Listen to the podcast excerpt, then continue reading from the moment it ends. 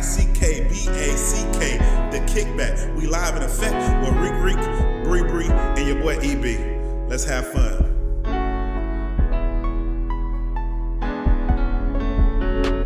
What's good, beautiful people? It's your boy E B, and I'm here with two of my favorite people, Sharika and Sabrina, and you are listening to, hopefully, your favorite podcast, The Kickback. If it's not your favorite, then make it your favorite. Um, and usually, you know, let me see. I'm going to start off with my temp check. I don't got a song for y'all this week. Um, maybe we'll work on that next week. But if I had to put a number on it, just because the mornings be a little nippy, um, I'm going to go with seventy-four. And I know for some of y'all listening, you like seventy-four is nippy. It's nippy for me. Anything under seventy-five, anything in the seventies is cold. Like seventies is cold, sixty is freezing, fifty is ridiculous, and that's why I'm going to heaven. Oh my um, goodness. You know, I know some of y'all, I, I don't like, that's the only, that's my limit to warm weather is I can't have extreme heat where it's like hot as hell, but like fifty, like that's like the opposite of whatever is good. Um, I think if, if heaven had a temperature, I think it'd be somewhere in the eighties, um, just because it talks about, you know, the crystal sea, and, you know, streets of gold, and those things usually don't shine in cold weather. Go like you don't hear about gold. Like you don't hear people mining in Antarctica for gold. Like you don't hear that. It's not in Greenland. Like you don't say like where they were at. They was in on the continent of lovely Africa.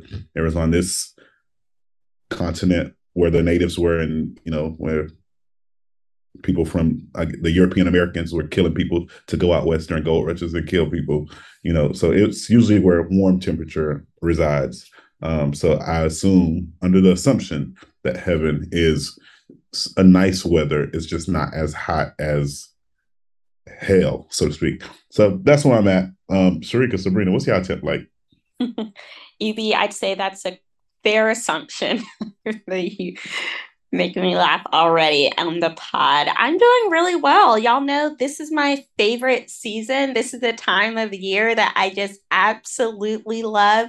And especially this month, it's my anniversary month. We're coming up on three years, so I think all of my songs this month will be love songs, and I'm gonna hit y'all with a little Shania for my mood today, because Shania was debuted at my wedding as well. Uh, I don't think "debuted" is the right word in that case, but I already used it, and I'm not gonna edit it out. So uh, you're still the one. That is my vibe today. That's. I mean, I always love my husband, but especially in this season, I just, I don't know, I just be looking at him different, like, oh, like reflecting on all the times we had. And she says, look like we made it. Look how far we've come, my baby. We might have took the long way. And y'all, we did. We knew we'd get there someday. They said, I bet they'll never make it. But just look at us holding on. We're still going strong. And she has that line in her song about like, they said, I bet they'll never make it. And that, I feel that deeply, because when people who at least they think they know me, they knew a, pers- a persona of me, mainly like a work persona of me. And they would meet my husband, they would have these little whispers about like, oh, I don't get it, or like blah, blah, blah. And I remember one lady in particular at my old job, she spoke to my pastor at the time and was like, yeah, I don't get it, da, da, da. And I'm like, lady, you cheated on your husband twice, and you cheated with a coworker, and y'all were both relieved of your positions. And you're talking about my relationship? Okay, like, and I couldn't believe the pastor came back and told me. I'm like, this is so messy. So anyway, especially to her, I bet you me and babe make it longer than your, you make it. That's horrible, because she's still married to her husband, and that's good for them. There's grace in that. But the lesson here is speak Ooh. on your own and what you know. My husband at the time hadn't been to church in like seven years. He was very shy and appeared to lack confidence when he met a lot of my people, because he's like, ooh, these are like the Christiany Christiany folks, you know, but they didn't know him, and to judge him off of him, like being like, hey, and not speaking. Maybe he already felt your energy and your vibe. And he was like, that's not for me. So there's a shout out to her. I'm on my third wedding anniversary, and there will be many more to come. Sharika, how are you feeling? Oh, I was not great until then. First of all, if they they really don't know you all, because right. if they did, first of all, it, Doug and Sabrina, they even sound alike at times. It is the weirdest thing. They do things like the same. And I'd be like, oh my gosh, I don't even know who started it. I don't know which one it was first, but y'all be even having same mannerisms and same like intonation in your tones when y'all speak or say certain phrases. So I'm like, these people don't know what they talking about. And I love a Shania Twain. Me and Sabrina both had Shania Twain songs at our wedding. And I think actually we both had the same Shania Twain song at our wedding. I love Shania. Yeah, um, and shout out, if y'all haven't seen it, no, I know this ain't the recommend time, but she has a little documentary si- situation on the Netflix. It was a good time. Check it out. But um, my temp is... I'm going to go with E B seventy-four, but it's a it's a lovely seventy-four over here. It's not nippy over here. It's nice and it's lovely. And I love a good seventy-four. So that's my temp. My song is Green Pastures by David, I want to say Beloshi. It is just, it really just is the twenty-third Psalm. But that's just where I'm at right now. Just focusing on Uh, God's goodness and walking in green pastures with the Lord. So that is my temp. That is my song. Um, so that is where I'm at. Love to hear it, friend. I do have a special F U to send out if you two don't mind. Um, I would like Always this time it. to say F U to Mister Chandler Bubel. That's B U B E L. If you Google him, you'll see the D U I. You'll see the two small cl- claims court. Case is already out against him, and my husband and I are about to add a third. When I tell you guys, we just got scammed. Now, Bae said, don't be telling the amount we got scammed out of. I personally am not embarrassed by this. It's kind of like when someone gets uh, raped, for example, the victim has nothing, they did nothing wrong. And so I'm like, babe, we did nothing wrong. We hired a contractor because I've been working at home for a year now. I've been using a folding table from the garage. I'm like, now I'm settled. I really feel like this is my vibe. I'm ready to get a more permanent situation. And last year we reno- renovated like the main parts of our home. We're doing renovations like room by room. Could you have like a year to save up? We saved up, we designed what we wanted, and we needed a carpenter. Found him, five stars, I thought, on Google. Looked at the Facebook page. It was all a lie. You guys, why did he come and do not even half the work? Like part of the things he was supposed to do was move two outlets. Why did he just move the plate onto a blank wall? But I didn't realize it until after what? he left. I did not realize it because I'm working from home. He's working. And when I be working from home, sometimes, yeah, there are lags, but sometimes I'm like legit like working. I'm in meetings. I'm engaged. I'm trusting you to do your job. And this is where I messed up. But you live, you learn. Halfway through the job, he's like, oh, I need more materials, but we already gave you the deposit, sir. That's supposed to be for the materials. But I'm home alone with this man in my house. I text my husband like, hey, he's asking for the rest of the money. Doug's like, okay, just send it to him because he said he's going to run it Home Depot. He was never going to run it back to our house. And after he left, I found out the work he did do wasn't even up to par, and the electric electrical work he just didn't do. Stopped responding to texts, took down his Facebook. And after that, because I didn't know his last name and my husband had asked for like his license information. And he was like, yeah, I'm licensed and insured through Angie's List, whatever. It was all a lie, you guys. I was able to find his last name because he messed up in a voicemail he sent and he had his last name. And we're, you know, filing a police report. We're going to take him to small claims court, all that. But you can't, re- I mean, he's not going to show up, obviously. He's in the win with our money. But F you, Chandler, I wish nothing great for you, and I can't wait until you get caught. Oh, my goodness. Wow. People are wild out here. Did People he change really his number? Um, E B, I don't think he changed his number, and I have, like, on his fake Facebook, where he was actually impersonating another business, a legit business, Suncoast Property Management. Um, he had his number and he had his wife's number. We text him. In the beginning, he was texting us back because Doug was like, when are you going to finish the work, you know? And he was like, oh, it was just the runaround. And then when Doug discovered that he lied about, he didn't even do the electrical work, Doug was like, you need to refund us all of our money now. That's when he got ghosted and deleted the page and all that. But we've talked to the cops. And then the two claims against him are for the same thing. So the only thing that makes me feel good is this is not like a special thing he mm-hmm. did to adjust, as this is his scam. And I knew something was fishy because after I gave him the rest of the money, instead of just being in the office working, he started talking to me as I'm working. I remember I was messaging my husband on Snapchat, like, listen to his story. He started telling me his life story, like, oh, my dad was this and that, and I saw people get killed. And I was like, babe, I'm very uncomfortable. Why is he talking to me and not doing the job? And the story he's telling is not positive. So from there, my husband then showed me how to use the nine, and he's like, you're home all day alone. I'm like, I'm not trying to take nobody's life over this. He's like, no, but if someone ever tries to take your life, you got to be ready. So it's been a whole thing. I don't think it's going to escalate to that. I don't think he will ever come to our home or neighborhood again. But I say all that to say, you guys, when you let these people in your home, really do as much as you can, because some scammers are really, really smart. And it's just such an icky feeling to know someone was in your home and then they run off with your money and you only have half a job done. Now that I've talked about this to family and friends, I'm hearing that this is more common than we think. Evidently, Definitely. It is, E P. Like, I've never right. heard of it until now. Yeah, these things happen all the time. The only thing I asked you to, um, if he had shared the same number, because you can definitely send me his information. I know people. Oh. Please, please send me his information. I need some work done. I told y'all, y'all always gotta have a friend who knows somebody who knows somebody. Y'all think I was playing. I'm telling you, you gotta know people who know people. That's all I'm saying.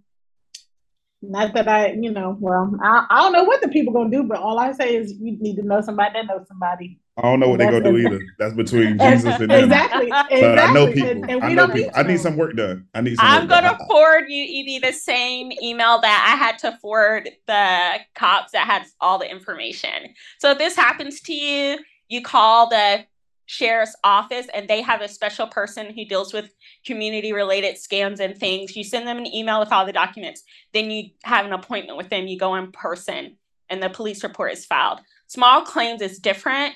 Um, we'll have to go to the courthouse, but I think it's worth it. Chandler doesn't know I'm the same person who took the weave store to court for fifty dollars. If you think I won't take you, you have another thing coming. I don't care if it's five years from now. He will slip up, he will get caught, and at that time we will be, we'll be ready. Exactly. We'll be ready. Well, I was going to say, I love when Sabrina has an F U, but I, I not. I don't want that. I, I'm saddened that you were taken advantage of and y'all were robbed. That's horrible. People are, I just, I, I just, it's, it's very, I just live in a different mindset. I just cannot believe people be really out here purposefully scamming and robbing people. Yeah, but also, I mean, Sharika, the Bible tells us to be like um gentle as doves and wise as snakes, right? Mm-hmm. I we should have done, you know, I will take responsibility for the fact that we took him on his word that he was licensed and insured. We should have asked for that license number and looked it up. We should have had his last name. When he asked for more money, we should have said no. No more money until mm-hmm. the job is done. When he told me that he had done the electrical outlets, I should have gone in there and checked myself, you know? So there are things that we can do as, you know, humans to kind of mm-hmm. help shield us from these things. Um, but if you have to learn that expensive lesson, just take it on the chin and move forward wiser. You can't like, we can't get in the dump about it. The great thing is we've already found replacement people and the work is getting done quicker, and it's actually quality work because his work was also trash. So there's that. Lesson learned for all of us. We want to believe that people are genuine and honest and will do the right thing, but the reality is, is people gonna be peopling. But um, I'm sorry to hear that, friend. But you know what? I join you on your F U too, Chandler. On a different note, we're gonna talk about um uh, why we weren't here last week. You guys might have been like, what happened to the Kickback? It's Saturday and no episode. Well, if you don't live in the state of Florida and you forgot that maybe we live in the state of Florida, we was in the middle of a or re, or dealing with or processing or recovering from a hurricane last week uh, in our area. Now, the hurricane hit different areas at different times, but roughly early um, Thursday morning or late Wednesday night, whatever you might want to say, um, there was a hurricane that hit our area. Thankfully to the Lord, our area was not hit as bad as projected. The hurricane was projected to hit directly, come directly towards us and hit us. But um, the Lord, uh, the Lord's grace was good, and it's always good. But we weren't able, we weren't hit directly, but the hurricane turned and a lot of other areas were hit. Um, and a lot of areas are still, still in major, major disrepair, destruction, loss of life. It has been a horrible and sad situation. Um, so we wanted to talk a little bit about that um, with you guys. So I want to ask Sabrina and E B. Uh, E B has been in Florida the longest. I have not lived in Florida all my life. And I haven't really, have you all had to deal with any natural disasters, whether hurricanes, uh, earthquakes, anything like that? Have you all experienced that? I will start. I have not really had any major natural disasters that have affected me or where I have lived. When I was in Virginia in college, there was a, I believe it was a hurricane that hit nearby where I was, but you know, we just had um, a little bit of power outage. Pretty much what I what was experienced here. I didn't have a lot of issues. You know, the gas was running out, um, power was out in a lot of stores, so you couldn't really go a lot of places. But to my personal home or area, I had not received any major damage, and to this day the same. So I have not really experienced personally the devastation of natural disasters. Um, how about you guys? Yeah, so being um, born and raised in Florida, definitely experienced hurricanes. Um, that would be probably the most, well, definitely the most common. Um, I won't say po- probably. Hurricanes is definitely the most common, ooh, I'm sorry, natural disaster that I experienced. And I've been around a tornado before. And I say around like um, in passing. So it happened to be on the highway when one had touched down um, on ninety-five through parts of, I guess you could say, the east coast of Florida.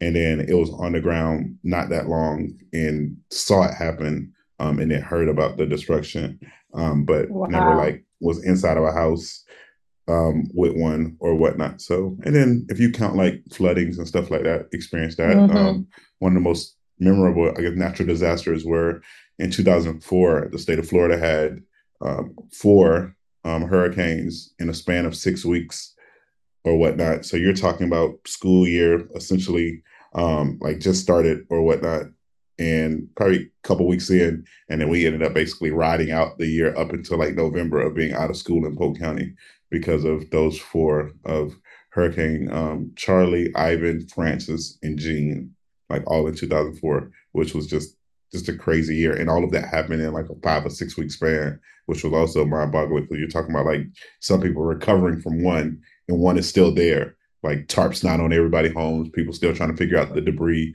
So yeah. Wow. That's crazy. That is wild. Just hit back to back. That's, I can't even imagine.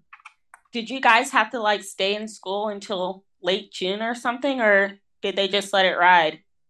No, nah, so in Florida, back in the day, we used to always get out in May, and we still got out in May. I think we had like, we ended up having like three or four makeup hurricane days on like those, when, when it was probably supposed to be like a teacher work day, we ended up coming in, but they didn't extend the school year. Um, the part that was challenging for some people, we used to have standardized testing in Florida, and it might still do, but like for those who probably had to take like the F C A T and stuff, it sucks for them because usually if you fail, for those individuals, sorry, for those who don't like testing, most of us don't. Um, some people just do well at testing. But if you failed in the fall, like you had the chance to take it in the spring.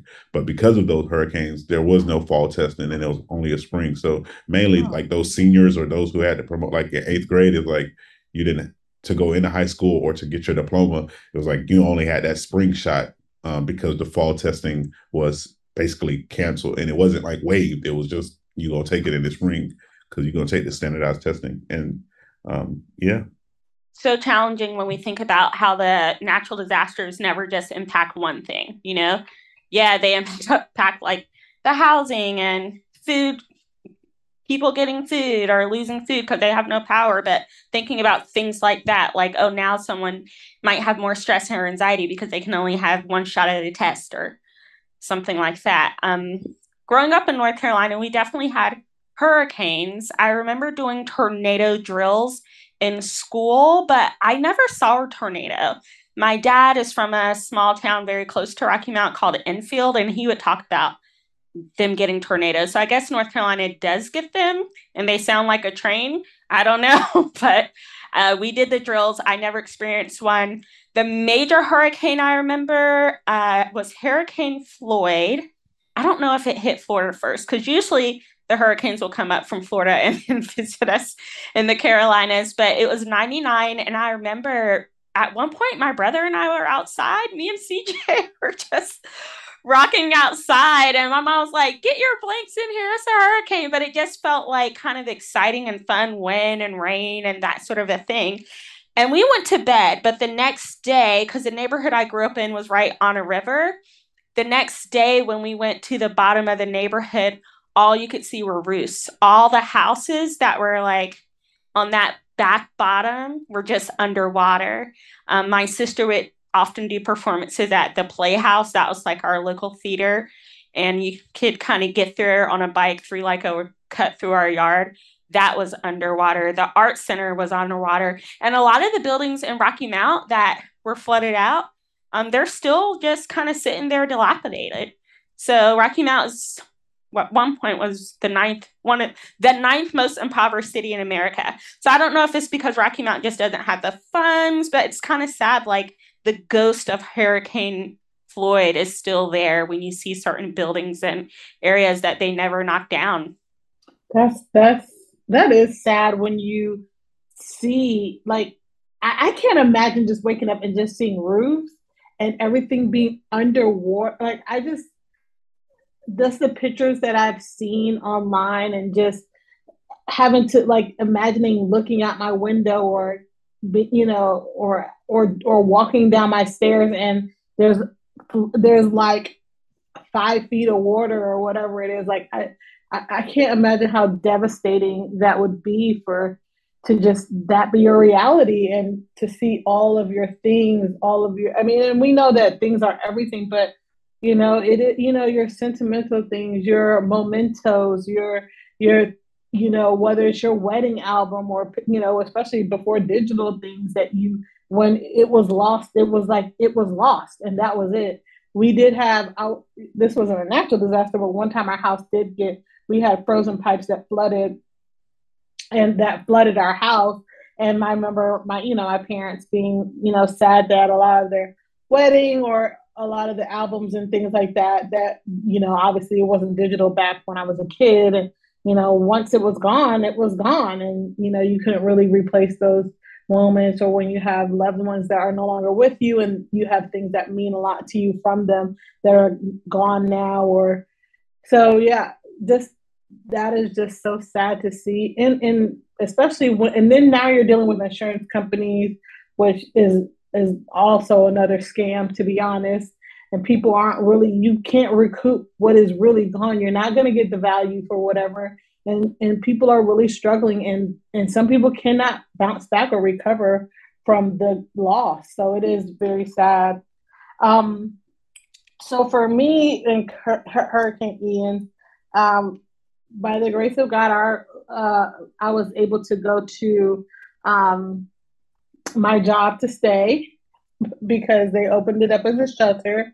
Our it, it was a crazy turn of events. I, my husband and I were out of town. We were on vacation. We were um, while we're hearing that all this is coming. So we are supposed to come back on Monday, and the hurricane is supposed to be Wednesday. That's when it was rumored to hit our area. Well, there was issues and our we couldn't get on our flight. Our flight got canceled. We had to get on. We didn't fly until Tuesday. My husband works for emergency disasters. So we get in. Shout out to our brother, E B, who came and scooped us from the airport that morning. My husband gets back to his car and goes directly to work.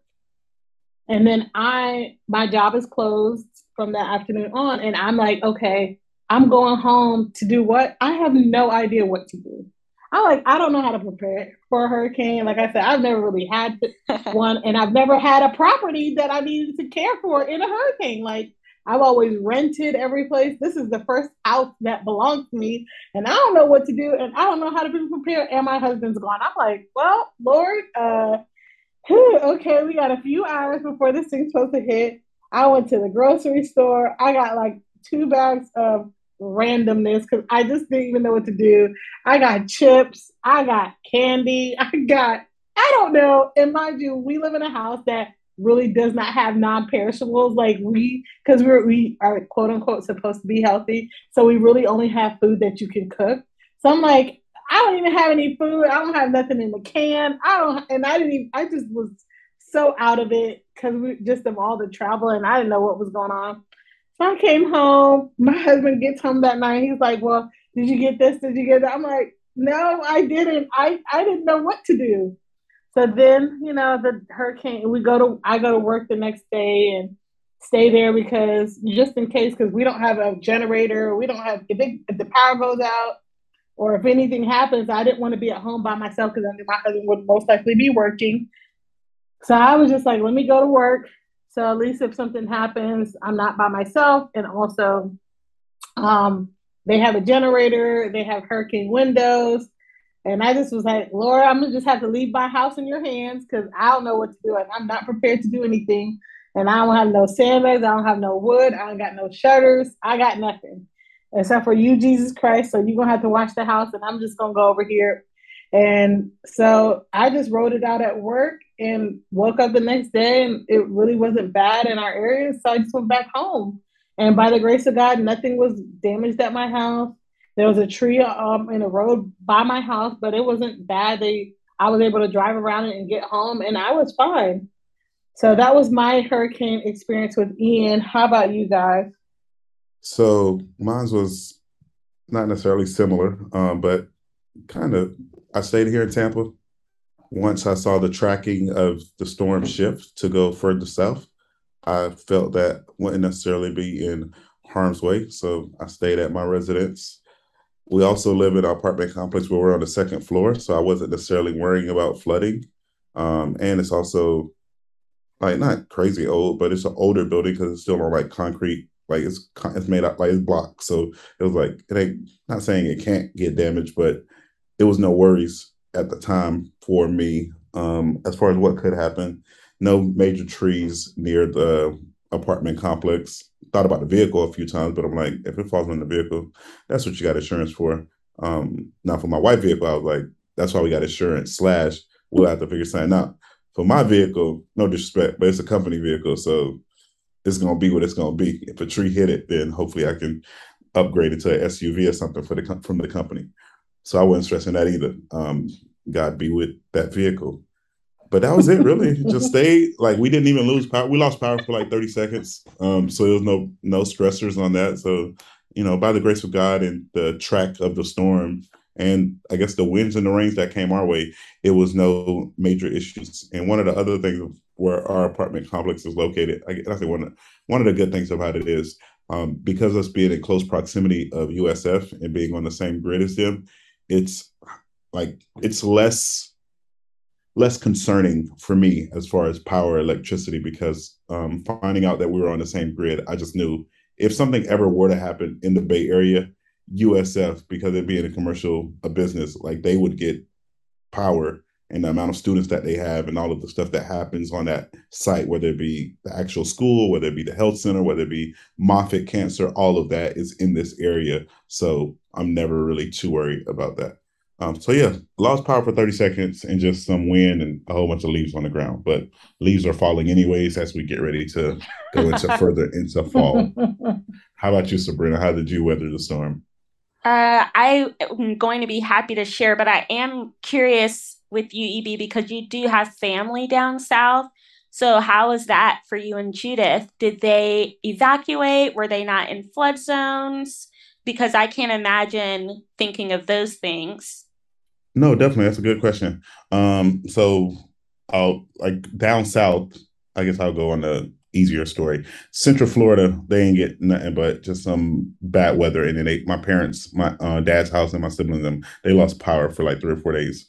But down south where my in-laws reside, my wife's um, parents and siblings, they had some flooding, uh, minor flooding within the house. They got it out all the next day. So that was a positive. They like literally just mopped it out and had a whole bunch of towels and stuff um, to get it out. They were in, um, I guess, Zone B, but Zone B wasn't supposed to evacuate until, or it didn't get asked to evacuate until literally the day of of that night going into the storm. So it was just little to no time. Um, my mother-in-law, she stayed at work because she just didn't want to take no chances on the road. And then just knowing that some places were already out of power because of just those wind bands and rain that was already hitting part of the area. Um, me and my wife told her, just ride it out at the job. At least you're there with other people. And, you know, you're trying to drive in the rain. You don't know what's going to happen. Like, just don't take those chances. And then um, father-in-law and brother-in-law, brother-in-laws, they just rode it out at the house and had a, like, trees were down at their house. Um, no power for like four or five days, um, struggling to just, you know,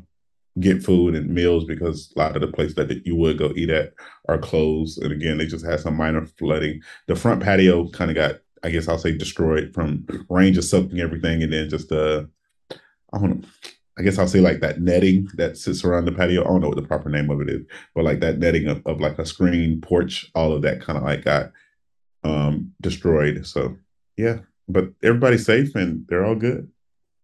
Oh, that's good to know. And I'm glad y'all were able to connect with them beforehand and be like, hey, what are your plans? So yeah, you know definitely. What's going on, and oh, that's good. Um, so I wish I could say the same for my family connecting with me. So I had so many friends reaching out to me, which was very sweet, in North Carolina asking, you know, hey, do you want to come down here? And I was thinking, ooh, that's a sixteen hour drive, full trip. You know, I think we're going to ride it out, especially because our home isn't in a flood zone. So there's like zones A through I don't know, maybe E. I, we are in zone E and we're on the very outskirts of zone E. So on that part, I felt comfortable. I did not foresee what would happen with the power. And Deb has been trying to get us to get a generator for a while. And I'm like, why would we pay thousands of dollars for something when we only lose power maybe once or twice a year and never for more than twenty-four hours? But I really wish I had listened to him because we lost power for three days. I mean, Sharika and Alan had to rescue our chicken and fish in the freezer because we had just bought all of that chicken. Uh, they hadn't lost power, but it was uh, very alarming, especially at night. Uh, my husband, he used to be a lineman's assistant, but he, he no longer does that part, but he still works for the power company. So after the hurricane, they're on, they're like, full blast. So he's doing six to ten, which is six a.m. to ten p.m., maybe a little longer every day. So he did that for like four or five days. And then I'm at home, no power, just darkness. This is like very close to right after the thing happened with Chandler the scammer. So I'm like, oh no, is he going to come back? Why did Doug tell him we're filing the police report? Now he knows. Like, so I was feeling very uneasy, but Sharika was very kind and opened her home to us. For me, I think sometimes in the beginning, I can kind of have that um, little ignorance cap on. Well, ignorant might be the wrong word, but, or maybe it's the right word, but I've had so many, oh, a hurricane's coming. Oh, we're going to shut everything down. And then literally nothing happened. From my time in North Carolina to here, it's like nothing. So I can see how people can kind of get um, trapped by the fact of, oh, you know, if they tell me to evacuate, it'll be fine. We won't. And then they're on the news saying, oh, we wish we did. So there's that element that I kind of had, you know, and my heart was hurting for people and I had compassion for them because I had that same kind of thought. Like I got a few canned goods and stuff, but I was like, it's probably going to be nothing. I did not foresee my power being out for that long. And that was very unfortunate. Like I couldn't work. My job was amazing about it though. Um, but still, I just wasn't as prepared as I probably could have or should have been. And then when we hear about people who, the other side of people who don't evacuate, it's like Evie was saying, maybe they find out too late that they have to, and you don't want to be riding literally out in the storm. And to evacuate, you have to have somewhere to go. That costs money. You know, not everybody can get a hotel. Not everybody has, you know, an extended network of friends and family that they can just stay with. So sometimes they do have to stay there. And that's a really scary thing. So I think just one thing I was reminded of through Ian is having compassion for people and doing what you can for them after the fact without judgment, which leads us to a lot of the things that Evie's been involved with, with Ian. So Sharika, are we ready to transition there and talk about some well, of the ways Evie's been showing up, or do we have some other things to cover? I did want to say a few other things, and I like the where you're going with the things that people aren't really thinking of ahead of time. Like even when you want to evacuate, there was people couldn't get gas. Like the gas stations are out of gas. So now are you riding on fumes? Are you praying, okay, can I make it where I want to go? You know, like E B was telling us when he came to pick us up, he went to a few different gas stations to even try to find gas because you couldn't even get gas. You know, when when when you have these hurricanes and things um, happening, people, the gas is like one of the first things to go. So now people are like, do I even have enough gas to make it somewhere? Um, other also, um, when you think about, I was thinking about Sabrina, you know, when your refrigerator went out um, and you guys, like, luckily, like, we were able to help you all. But even when I went to the grocery store after, like, first of all, grocery stores weren't open for a while. Then when they were open, they also, too, lost their food. So I'm thinking about the people who lost all their food. Where are they going to get food? They go to the grocery store, and the grocery store barely got any food because they also, too, have lost their food. And and and some of the roads are bad to even get into this area. So when are they going to get their delivery of, of um, produce and meat and things like that, dairy? Like all, when I went to this one grocery store that I mainly go to, they had no produce, no dairy, no meat. If it was cold or refrigerated, it was gone. The only thing they had is like maybe mainly some non-perishable things, but now everybody's rushing there because their power has been out. So now they're trying to find something to eat because you can barely find anything to eat. And these are things that I really wasn't thinking about prior to the hurricane. Like even when things are done, when are things going to be opened again? And, and will they even have anything to buy when I want to buy something? So there's a lot of things that you just, you know, if you're not aware or haven't been in the situation before, that you just are unaware of or unprepared for. But now we can uh, transition over to what does the recovery look like? Uh, Sabrina said her husband works um, for the electric company, so he's busy after that. And my husband works in disaster, so my husband's busy. So I did thank God for that. I'm like, at least I have a friend that, like, if it really got crazy or scary, while our husbands are away, we at least got each other. But um, E B was out there on the front lines as well. So E B, I know you you were uh, doing a lot of work with disaster. So what were you doing? Where were you going? What did you see? Tell us all the things. Yeah, so um, I would say front lines of recovery, because I'm not out there in the middle of a hurricane, mm-hmm. another of that thing. So please, yeah. people who are listening, don't get a get it misconstrued in any way. Um, but a lot of what I've been doing has actually been working, um, Sharika, with your husband. Um, the last, the first few days right after the storm, it was getting a lot of equipment to what we would consider um, our base camps, the base camps in Port Charlotte and Fort Myers. And now we just recently set one up in Venice um, of just setting up personnel support units. So that's kind of like bunkhouses for people to be able to sleep in and shower in, getting um, fuel tankers down there to make sure that, you know, as you talked about having limited gas, but to make sure all of our vehicles are equipped, getting a lot of wa- pallets of water and ice and um, tarps and gloves and just anything that a person, I guess, would, would consider daily um, necessities to do mass feedings and to just help communities as best as possible try to rebuild. Um, so really, in those first few days, it was literally two trips um, to Tampa, um, two trips from Tampa down to Port Charlotte, Fort Myers every single day for about three or four days. And um, then it's just been site visits of seeing some of the stuff that we've been doing, like just watching some of our what we consider canteens. Um, for those of you who might not know what a Salvation Army canteen is, just th- think of it as like a somewhat of like a food truck or a mobile kitchen on wheels of just feeding that has the cap- um, capability of feeding anywhere between fifteen hundred to three thousand meals a day. And they they station up in different areas. And part of those areas or how those areas are selected is a group of team of people who we consider the incident command team, who um, they communicate with the state emergency operations center, the state E O C, who talks about what are those, I guess you could say, those low income areas within the community. What are those hardest hit areas? What are those areas that might be um, not accessible for people to get in and out of their communities, how can we position ourselves to make sure they're at least getting a hot lunch and dinner every day with also snacks and stuff. Maybe they need a tarp to cover up their home. Maybe they need some working gloves to try to gut out their house or clean up debris as best as possible. So just trying to find things um, to help them out as they recover as best as possible. E B, so you talked about going to Port Charlotte from Tampa. On a normal time, how long does it take you to get from Port Charlotte or from Tampa to Port Charlotte?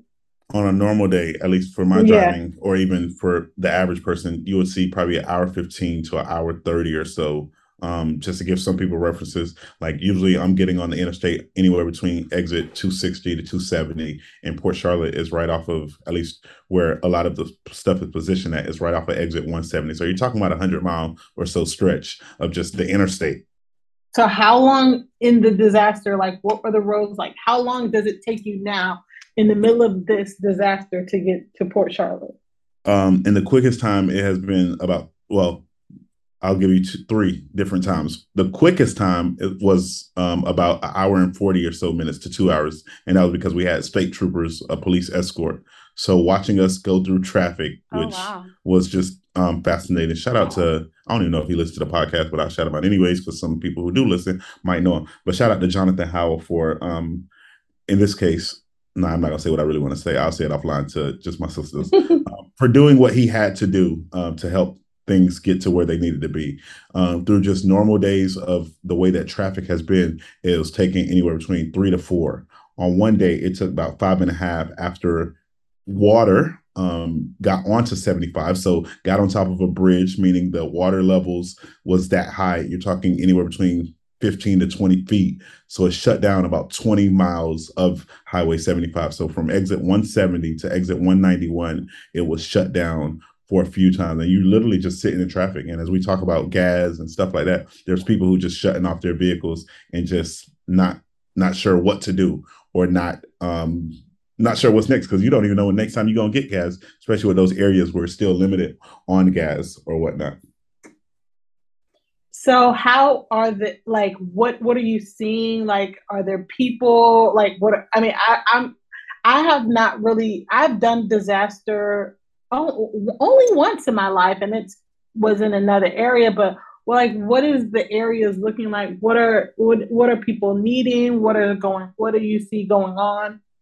Yeah, so I've had the privilege of being in Venice, Fort Myers, and Port Charlotte. I'm trying to make my way to Naples, hopefully um, either over the weekend or early next week, to check on um, people who we consider family, and Ben and Annie and some others who we know down there. But just seeing images, you see still. Um, Water is still just, I guess you could say, rising, or it's just there. Um, you still have trees, um, of course, on the ground, on highways, on streets, where places become inaccessible to just a normal vehicle. So you're talking about just station, um, being stationary in one spot and going around on foot, because there's no way, or getting on like a Polaris, like a four-wheeler type vehicle, A T V, to get to where you need to go. You see homes destroyed, you see roofs just peeled off, like where you're like, as if somebody just grabbed it like a carpet and just ripped it all off, so to speak. Um, you see street after street after street with just piles of debris, of furniture, of trees just stacked up on the road. And you could just tell that just, you know, whatever has happened there. Now, we know it's a hurricane, but if you just didn't know what a hurricane was, you're just like, whatever it is, it's a big mess.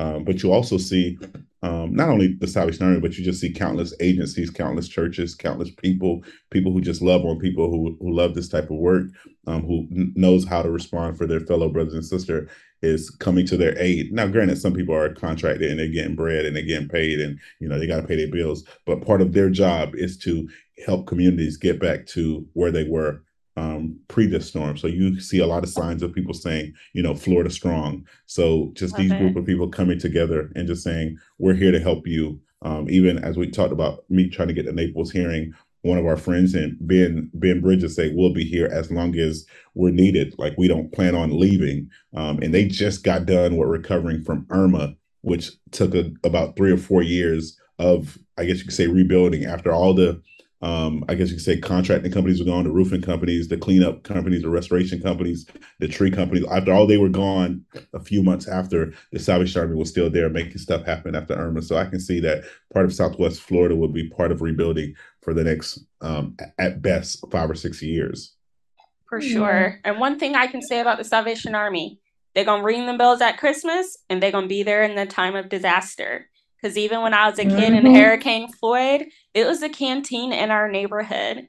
You know, I was so young, and I, I think that was, I probably knew the Army as my church maybe for a year because I was very young, but we were out there at the canteen getting the food. Even when my house burned down, which is not like a natural disaster, the Salvation Army gave us furniture for the free.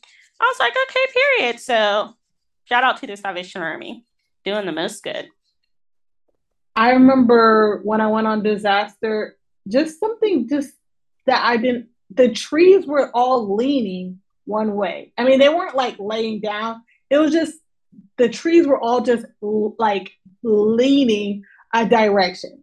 And I was just like looking at like just creation and seeing like what a disaster, like, like the whole earth, like is really, um, like the ho- how it really affects the earth and how the earth just like, it's it's just the wildest thing. If you've never like just if you've never really seen the devastation and just like, it's really unexplainable, and it's just things that you just, I've never experienced in any other way before. And it's just so sad to see like not just like like the houses and people and the man-made thing, but even just how the earth has, is is like almost shifted and how the earth is affected. It's just crazy. It is a disaster all the way around.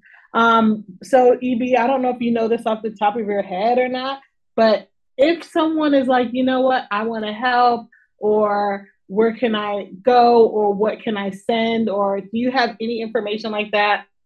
Yeah, definitely. I know there's um, like an org or whatever. Mm-hmm. Um, if it, people it, are interested.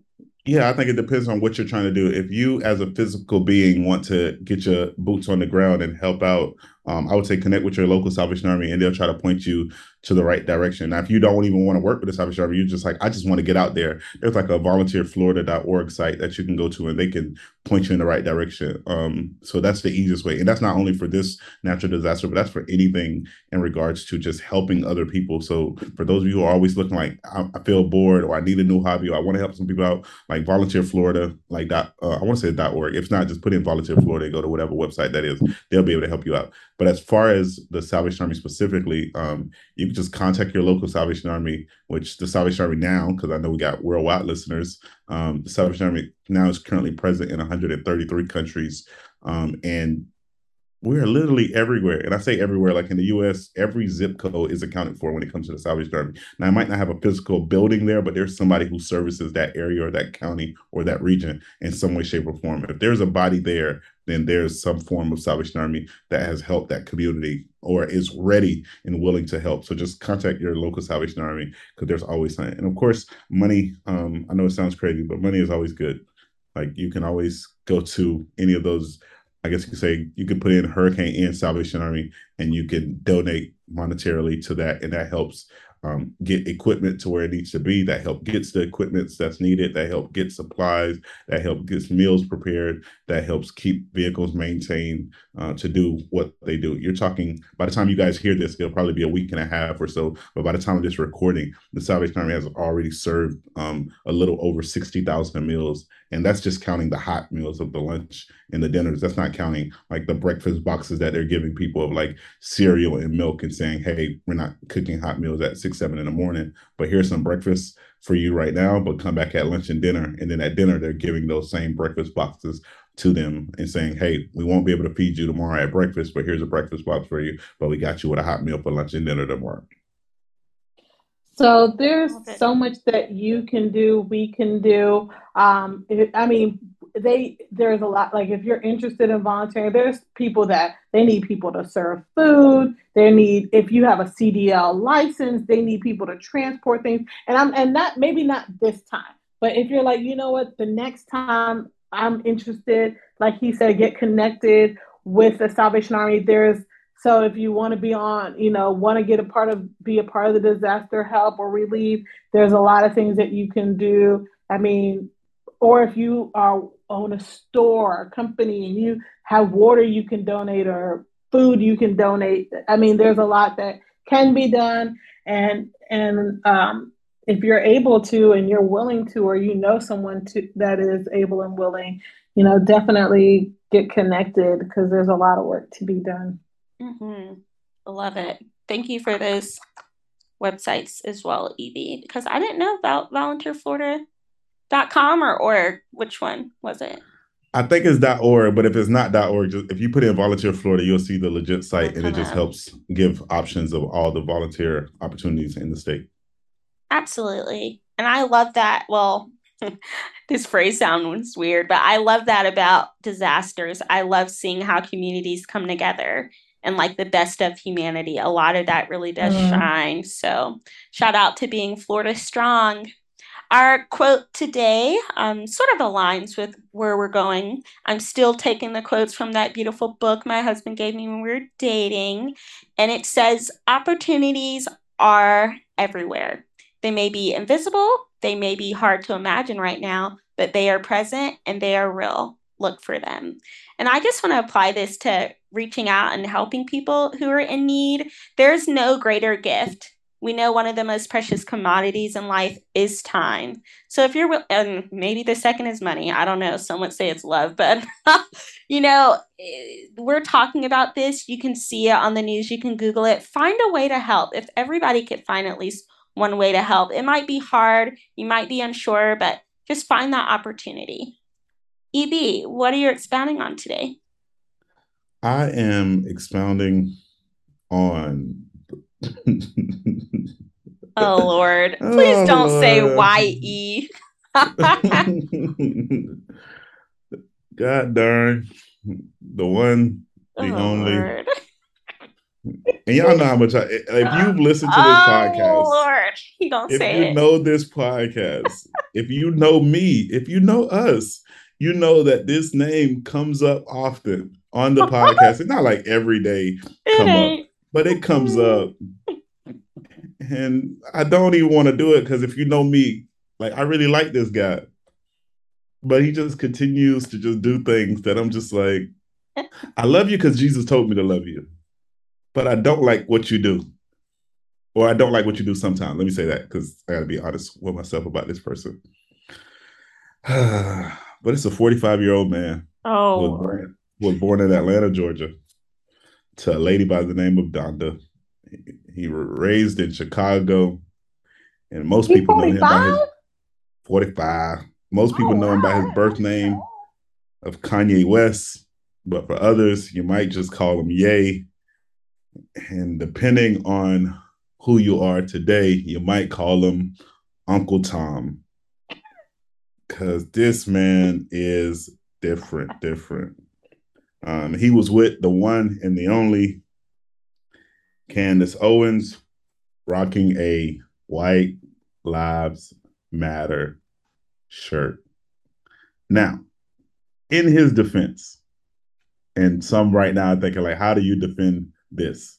I'm not defending him wearing it. I am defending, it's funny how he wears the White Lives Matter shirt, and those who are applauding his White Lives Matter shirt is not saying all lives matter or blue lives matter.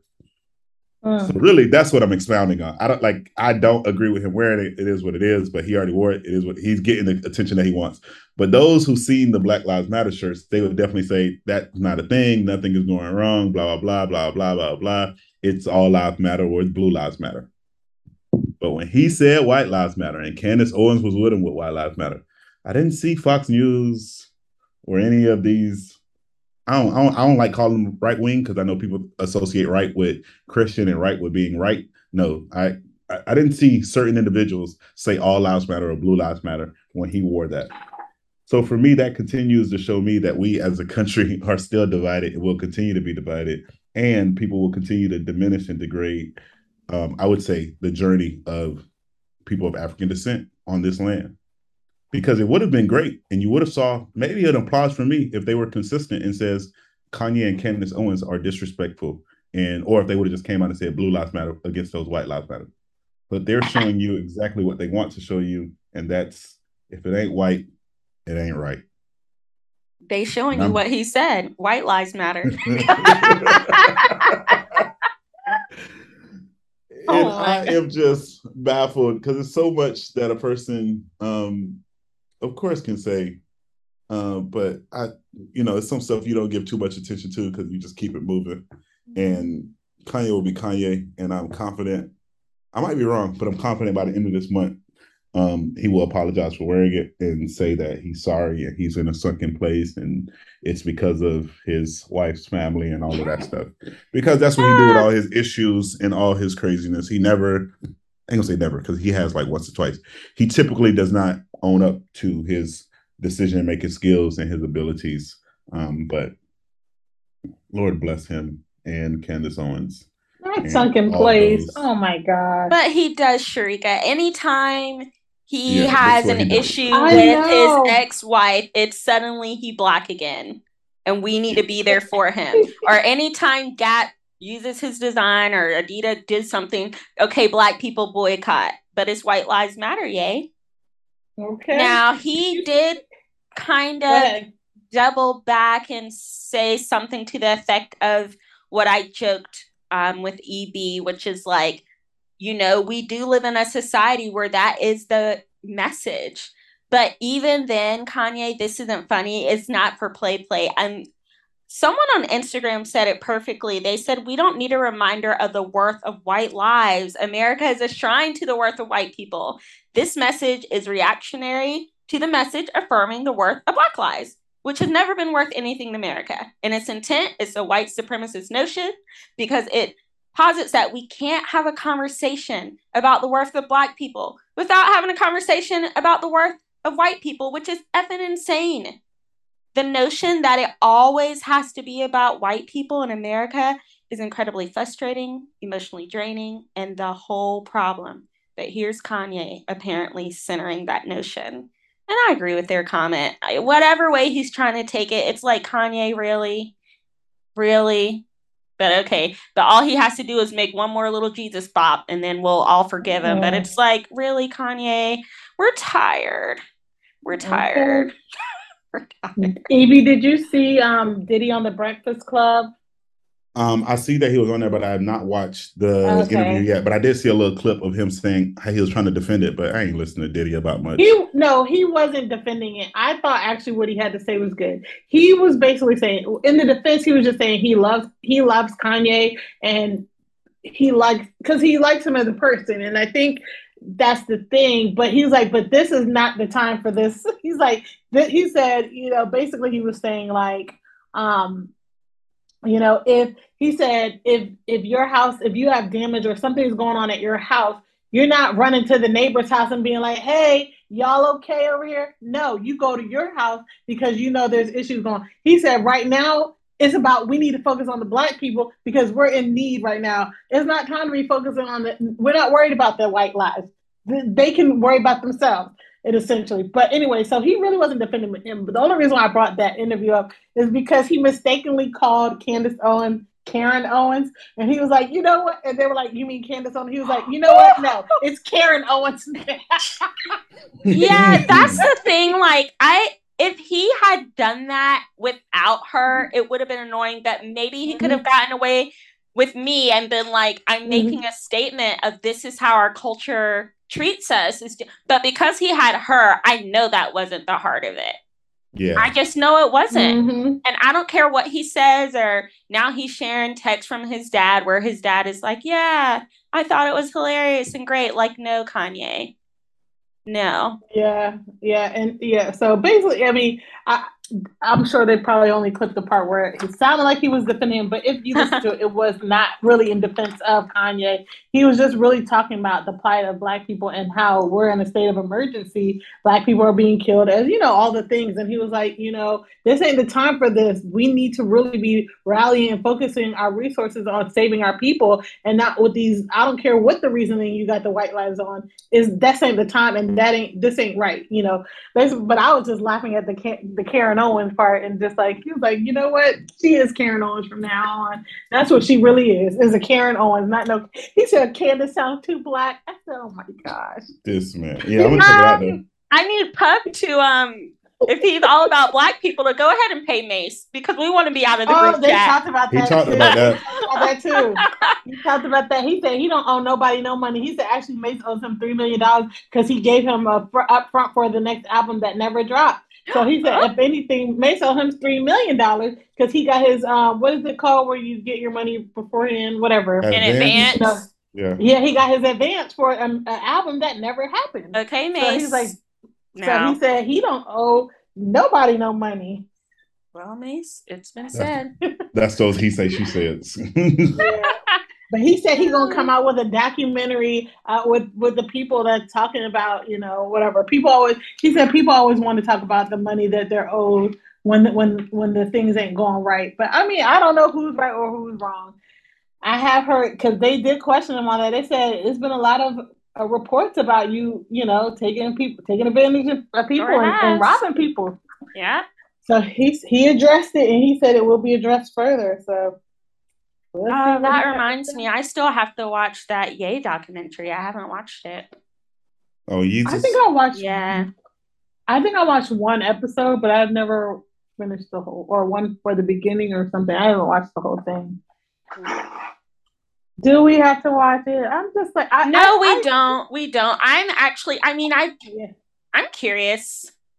I think what I he did in this that. moment is stupid and wrong. And I just like, I think saying slavery was a choice. There's no way yeah. you can spin that for me. But also yeah. I'm not somebody like, well, maybe he might profit if I watch it, but I have never purchased a Kanye album. Like, I've never gone to a Kanye. I am not one of the people who thought, I've never been interested in buying those expensive sneakers. It's like, sir, mm. no. You know what I'm saying? So it's not like I'm out here putting on a, him on a pedestal. Yeah. He's a very talented artist, and I respect that. And I said on another podcast, I've used a lot of his music in, in pieces, but uh, I don't know him, and he don't know me. So that's where that ends. I think for me, I mainly just feel bad for Kanye, because I just really feel like this is a troubled man, and I that really makes me sad. Why is he um, troubled, Sharika? This is a billionaire. He's very talented. What's troubled about him? Troubled. He's mentally troubled. Mm-hmm. He's emotionally troubled. He is a troubled man. Like, I'm not talking about what what we can buy. I'm talking about the things that we can't buy. That man is troubled. I know. And what I'm saying is he can get done in life what he needs to get done. He is not an idiot. He is not somebody who can't get things accomplished. When he chooses, when he makes these bad choices, it is because Kanye makes bad choices, not because he has struggles with mental true. illnesses. I know a lot of people well, who have bipolar or whatever else, and they're not out here doing these things. It's because it's Kanye. He's I, Kanye. I, I agree, and I agree, disagree. I will say when, as we all know, like when people have a level of fame and fortune, the the no's and the people who are really trying to hold you accountable in life are very few and far between. You have more people are like, oh yeah, whatever you say, whatever you want to do, yeah, yeah, yeah, because they, they're profiting off of your back and off of your misery and off of your in- illness.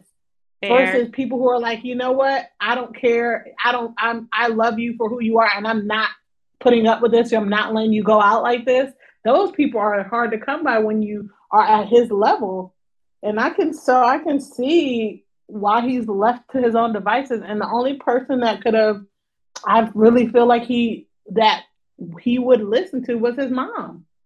Thanks. But at some point, you do he he ha, he has to be responsible for his behavior, uh, whether he's medicated or not. That is also his responsibility. But I do sympathize and understand that, that when you're not in your right space, that that is a hard thing to really get a hold of, and he, but it ain't. But what he is doing is more damaging than than anything else, and not to just himself, but the plight and the community of Black people. Uh, well, what are we recommending? Are we recommending his album? What, if we, I'm re- we recommending. He, I'm recommending Jesus Christ to Kanye and Help. That's what I'm recommending. Uh, Kanye. What are you seriously I'm recommending? recommending I'm, I was just about to tell you really what I'm recommending. Y'all, you know, I love a good time. You know, I love a good story. Um, as I was home um, during the hurricane, I, I started watching this show on Netflix called The Big Day. And it is about weddings, but it's uh, focused on Indian weddings. And some of it was like interracial, like some a lot of Indian people marrying other people or just in their own culture. But it was very interesting. You know, I love a wedding, you know, I love a good time. So I love that. But just to see the culture of someone else and just see the things that they do and the reasonings and the meaning behind why they do the things that they do and, and, and just the celebration uh, in their culture for days and different events and the different things that they do. It was very interesting. And it was, and a, a lot of it was very beautiful. Uh, uh, you know, even though it's not my religion and not my culture, I found a lot of beauty and a lot of interest in it. So I'm recommending The Big Day. So is it just about their wedding day or about what it's about? Well, it's like kind of like a it's like it showed like different couples, their relationship, how they got together, it, you know, just kind of walking through up to the big day and what, ha- you know, the things that they do and the things they have to do. Like one was about this couple. One guy was a Catholic. One lady was the Indian lady was Indian and the Catholic Church wouldn't let them get married. They ha- they went there for months, and every they had to meet there with, once a month for months to for the Catholic Church to let them get married. And then that's like right before their wedding, they were like, "Nah, we're not we're not letting you do that." So it's just like their different couples' stories and and and what led leads them up to their big day and how they ser- celebrate their marriage and love and life together and their families and how family plays a role in all that. That was interesting. I absolutely love it. The Big Day. Got it. I'm recommending a fall activity, you guys. So this isn't like a website or a book that you um, can buy or you should read. But really get outside. Go to a pumpkin patch. Even if you live in Florida and it's eighty-five degrees. Go do that with some friends or, you know, get a pumpkin and carve it or learn how to make a new cider or special version of hot chocolate. I just feel like life goes by so fast and we get in our little routines and we kind of get settled and stuck, but switch it up a little bit. Enjoy life and make a new memory with your loved ones. You won't regret it, especially if it's something fall because it's the best season of all. Evie, what you got? I have a book for y'all. Um, so it's always good to just read, but it's called Uncomfortable, The Awkward and Essential Challenge of a Christian of Christian Community. And um, it's just, I think it's helpful, not, not helpful to read a book. It is helpful to read books, but not specifically this one helpful. But I think sometimes we have these fantasies of what your church should be. Um, but sometimes you want your church to be something and you're not that. So mm. you can add it to your church of how it stretches you. But this book just talks about, you know, like, is it more of, I guess, are you at church more for these like emotional highs, so to speak, of like, well, they're singing the right song, so I'm going to be in my mood today. But if it was another song, you wouldn't have been in your mood and you wouldn't have been paying attention to the words because it's still the same God that you're singing to. But it's called Uncomfortable. And it's just talking about, I guess, in a word that I've heard a few times and I like to use it from time to time, but just that holy tension of how you grow um, in your your walk. And then I know um, Sabrina was, I said Sabrina, Sharika was talking about the show called The Big Day. There's also an album called The Big Day, and it's from the lovely Chance the Rapper. And it's also, yeah. that whole album is about his journey with his um, wife and, well, before they got married, and him just talking, because he released it, if I'm not mistaken, it released on his wedding day, or if it, it was re- released around that time. But he just has these all these songs about it. And it's one song, I think I had said it on the pod a while ago, but it's a part on it. It's one of my favorite songs for an album. Every time I hear somebody getting engaged, for all my homeboys, I send this to them um, just because of the part that's on there. seven p.m. thoughts in my home, home, who to put in my will, who to put in my won't. Some people my blood, blood, some people my flesh. That's the difference between catch and fetch. I don't want, this is the part that I really love. I don't want nobody to be at my wedding that won't be there for my marriage. Ew. They can see it on Facebook. They can like it. They can share it. So it's sometimes, you know, I know it'd be having a lovely fall and closing out the year and, you know, holidays, whether it be Thanksgiving or Christmas and New Year's. I know all those things are coming up. It's when engagements happen. I know Sabrina talked about this is her anniversary month. It's also the same month that we got engaged. But friends, for those of you who are married or wedding planning, um, I won't say necessarily mentees, but one of my little homies got engaged not too long ago. Shout out to Jude Cancia in Orlando. Oh, shout I out to y'all. Know. That's awesome. Wow. Shout Yay. out to them. Shout out to them. Um, but just remember, as you're planning, don't invite people who won't be there for your marriage. Like mm, they can like so it, they good. can share it. Like it's just a waste of a meal. Um, thing or do nothing. Anyways, not a waste of a meal. It's a waste of a meal. Food be costing at weddings. You gonna you gonna learn real quick, and it don't be worth it. But that's all we got for y'all. Yeah. This week, anything else y'all want to close out with, or y'all good? No, that was great advice to close with. Mm-hmm. And it's real. That is so real. And one day we gonna really get into it, but really get into it. The word. If you can help anybody, um, whether it be people who are suffering the impacts of a natural disaster, or maybe it's somebody in your circle or somebody in your church or somebody at your workplace who you know going through it, um, I can tell you that something that is typically, not always, but typically, um, I guess a help is just being present. Like we call it the ministry of presence, just by showing up and listening. That sometimes does a great deal. Um, Like, just know that you don't always have to have all the answers to all the problems that your friends and family might come to you with.